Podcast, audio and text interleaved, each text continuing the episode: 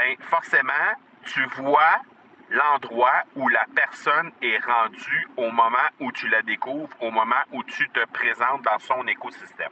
J'aimerais avoir ton tout sens sur comment distinguer une offre irrésistible, authentique, à laquelle on peut faire confiance. Sur ton plus grand défi encore à ce jour dans le podcasting. J'aimerais avoir ton tout sens sur la spiritualité. Bonjour Marco, j'aimerais avoir ton tout sens sur la meilleure façon de démarquer son entreprise sur le web en vue de 2022. Tu veux découvrir comment j'opère mes entreprises, comment je me plante royalement et comment j'ai du succès? Bref, avoir mon avis sur divers sujets, le podcast Two Cents de Marco va te plaire. Chaque jour, je te livre mon Two Cents sur une foule de thématiques en lien avec l'entrepreneuriat ou non.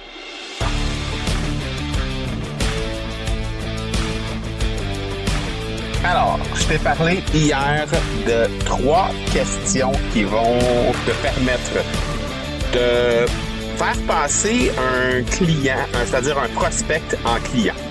Je t'ai dit que les 3 prochains épisodes, donc à partir d'aujourd'hui, vont être consacrés à ces 3 questions-là auxquelles les gens qui consomment ton contenu doivent absolument répondre, et ce, le plus rapidement possible, pour être en mesure de passer du stade de prospect au stade de client.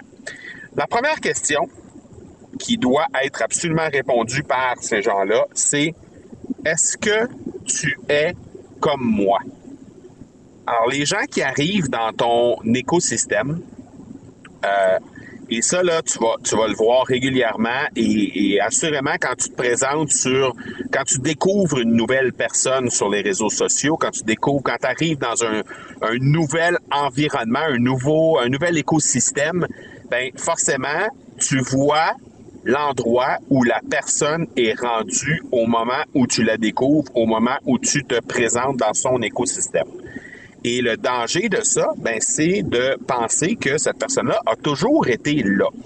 Et ça, c'est le danger pour le créateur, pour la personne de laquelle, en fait, de laquelle tu découvres, hein, la personne que tu découvres présentement. Cette personne-là, elle doit absolument s'assurer que tu réalises que cette personne-là, elle n'a pas été à l'endroit où elle est présentement depuis toujours.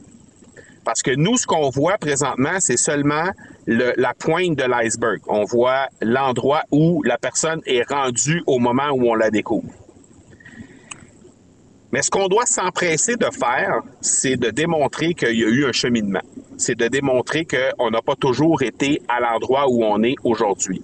C'est de démontrer, à certains égards, qu'il y a plein de choses qu'on a en commun avec la personne qui arrive.